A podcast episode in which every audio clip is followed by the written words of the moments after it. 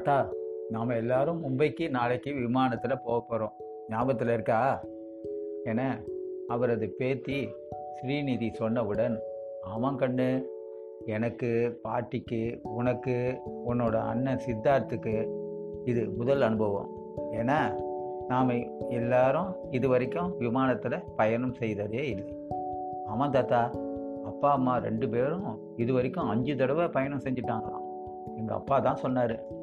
பரவாயில்லம்மா. நீங்கள் இப்போ சின்னவங்க தானே. உங்கள் அப்பா வயசில் ஐந்து என்ன ஐம்பது தடவையே பயணம் செய்ய வாய்ப்புகள் கிடைத்திடும். அது சரி தாத்தா. ஜன்னல் பக்கம் சீட் அப்படின்னு ரயிலில் பயணம் செய்கிற மாதிரி இதில் முடியாது தெரியுமா? அப்புறமா நீங்களும் பாட்டியும் சீட் பெல்ட் எல்லாம் போட்டுக்கணும். தெரியுமா? உங்கள் அப்பா எல்லாத்தையும் சொல்லிட்டார். தாத்தா வெளிநாடு பயணம்னா மட்டும்தான் டிஃபன்லாம் கொடுப்பாங்களாம். அது தெரியுமா உங்களுக்கு? தெரியுமே மொத்தமே ரெண் ரெண்டு மணி நேரம் தானம்மா. அதனால் இதெல்லாம் எதிர்பார்க்க முடியாது. சரி தாத்தா நீங்களும் பாட்டியும் எப்படி இந்த பயணத்தை அனுபவிக்க போகிறீங்க சொல்லுங்க. என்றதும் தாத்தாவோ நீயும் சித்தார்த்தும் எப்படியோ அப்படித்தான் நாங்களும். என முற்றுப்புள்ளி வைத்தார் இந்த பேச்சுக்கு. ஆம் வாசு அவனது மனைவி மகன் சித்தார்த் மகள் ஸ்ரீநிதி அப்பா அம்மாவுடன் உறவினர் திருமணத்திற்காக மும்பைக்கு விமானத்தில் பயணம் செய்வதற்காக டிக்கெட் எல்லாம் வாங்கிவிட்டான். இவனது திட்டப்படி திருமணத்திற்கு இரண்டு நாட்கள் முன்னதாகவே சென்று பின்னர் அங்கு உள்ள இடங்களை சுற்றி பார்த்துவிட்டு இரண்டு நாட்கள் கழித்து மீண்டும் விமானத்திலேயே திரும்புவதாக இருந்தனர். இரவு ஏழு மணிக்கு சென்னையிலிருந்து விமானம் புறப்படுகிறது. அதற்கு சீக்கிரமாகவே ஆஃபீஸிலிருந்து புறப்பட்டு வீட்டுக்கு வந்து டாக்ஸி பிடித்து சற்று முன்னதாகவே சென்று அடைந்து விட வேண்டும் என நினைத்தான். ஆஃபீஸில் அப்பொழுதுதான் ஆடிட் பார்ட்டி வந்திருந்தார்கள். ஆகையால் இவனால் நினைத்த அளவிற்கு அந்த குறிப்பிட்ட நேரத்தில் புறப்பட முடியவில்லை. இருப்பினும் ஓரளவுக்கு முன்பாகவே புறப்பட்டு வீட்டுக்கு வந்து குடும்பத்துடன் பயணம் மேற்கொண்டான். வழியில் எல்லா இடத்திலும் போக்குவரத்து நெரிசல். வாசு டாக்ஸி டிரைவரிடம் கூறினார் சீக்கிரம் போங்க சார். எனக்கு ஏழு மணிக்கு ஃப்ளைட்டு ஆறரை மணிக்குள்ளே போயிட்டா கூட போதும். பரவாயில்ல. எப்படியாவது போயிடலாம். என வரும் வழியெல்லாம் நச்சரித்து கொண்டே வந்தான். நான் என்ன சார் செய்ய முடியும்? சொல்லுங்கள் நீங்கள் தான் பார்த்துக்கிட்டே இருக்கீங்க இல்லையா? வழிநடுக போக்குவரத்து நெரிசல். ஆஃபீஸ் நேரமாச்சே. காலேஜ் ஸ்கூல் பசங்க எல்லாரும் இந்த நேரத்தில் தான் வீடு திரும்புகிறாங்க குடும்பத்தார் எல்லாரும் ஒருவித பதட்டம். நேரத்தில் விமான நிலையம் சென்று விமானத்தை பிடித்து விடுவோமா என்பதுதான். இருப்பினும் இவர்களால் அந்த நேரத்துக்குள் வர முடியவில்லை. விமானம் புறப்பட்டு விட்டது. எல்லார் மனதிலும் ஏமாற்றம். குறிப்பாக தாத்தா பாட்டி பேரன் பேத்தி இவர்களுக்கு தான் அதிகம். வாசு அங்கே விசாரிக்கிறான். ஏதாவது வாய்ப்பு உள்ளதா என. அவர்களோ இன்றைக்கு இரவு இன்னமும் ரெண்டு விமானங்கள் இருக்குது சார்.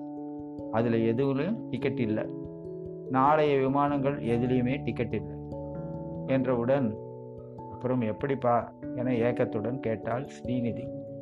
நானும் அதாம்மா யோசிக்கிறேன். என்ன பண்ணுறதுன்னு புரியல. பின்னர் வாசு எப்படியாவது டிக்கெட் கிடைக்குமா என பல வழிகளில் முயற்சி செய்கிறான். பலன் இல்லை. வேறு வழியின்றி குழந்தைகளுக்கு ஆறுதல்கள் சொல்லி வீடு திரும்பினான்.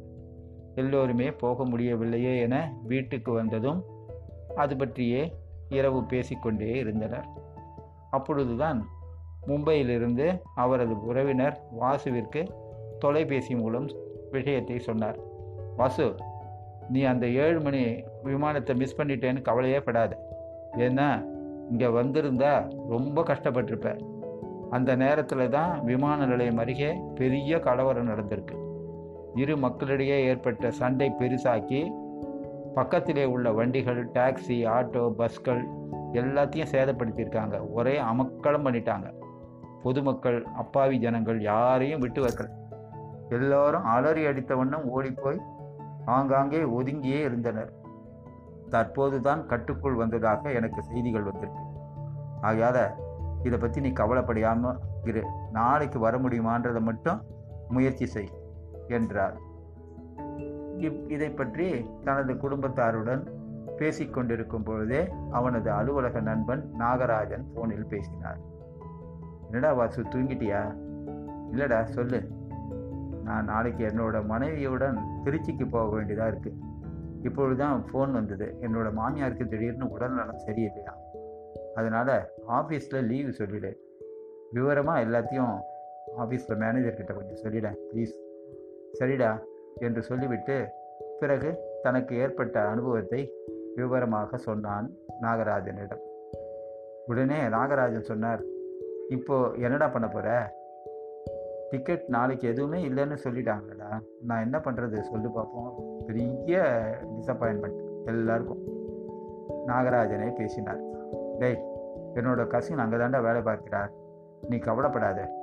எப்படியாவது உனக்கு நாளைக்கு ஏதாவது ஒரு விமானத்தில் டிக்கெட் வாங்கி தந்துடுவேன் கவலைப்படாமல் இரு. உங்கள் பசங்கக்கிட்டேயும் சொல்லு. நாம் போகிறோம் அப்படின்னு சொல்லு. மேலும் சொன்னார் நான் இப்போவே அவர்கிட்ட ஃபோனில் பேசுகிறேன் எல்லா விவரத்தையும் மெசேஜாக அனுப்பிச்சிடுறேன். பார்த்துக்கோ. என்றதும் சித்தார்த்தும் ஸ்ரீநிதியும் ஆனந்தத்தில் துள்ளி குதித்தனர். தற்போது பேத்தி ஸ்ரீநிதி தாத்தாவிடம் என்ன தாத்தா சந்தோஷம் தானே? நாம் நாளைக்கு மும்பைக்கு விமானத்தில் பறக்கிறோம். சரியா? என்றதும் எல்லோரும் சிரித்து விட்டனர்.